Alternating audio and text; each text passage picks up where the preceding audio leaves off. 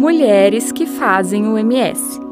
Histórias de mulheres protagonistas na cultura sul-mato-grossense que inspiram garotas a sonhar.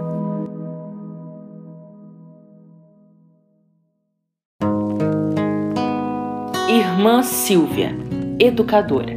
Era uma vez, no interior da Itália, uma menina chamada Silva Vecchiello. Amava escalar montanhas e esquiar desde nova uma verdadeira desportista. O tempo passou, se tornou professora e depois freira. Com 28 anos, no ano de 1959, Irmã Silvia chega em Campo Grande e se junta ao Colégio Nossa Senhora Auxiliadora como professora e freira missionária.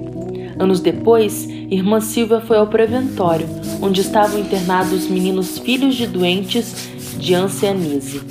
Quando chegou, juntou-se a eles essas crianças ficavam abandonadas e só poderiam ver seus pais aos 18 anos. Então ela decidiu ajudá-los. Daquele dia em diante, irmã Silvia os ajudou a trocarem cartas com seus pais e aos domingos, sem o conhecimento das outras irmãs, levava toda a comida que podia carregar para as crianças que nada tinham. Desde então, irmã Silvia iniciou uma luta contra o preconceito com ancianos, Dedicou sua vida a ajudar os doentes de todas as formas.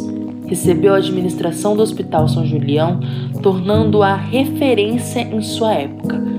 Irmã Silvia dedicou a maior parte da sua vida às outras pessoas. Viveu entre os doentes num tempo onde eram temidos injustamente e até hoje é lembrada na instituição.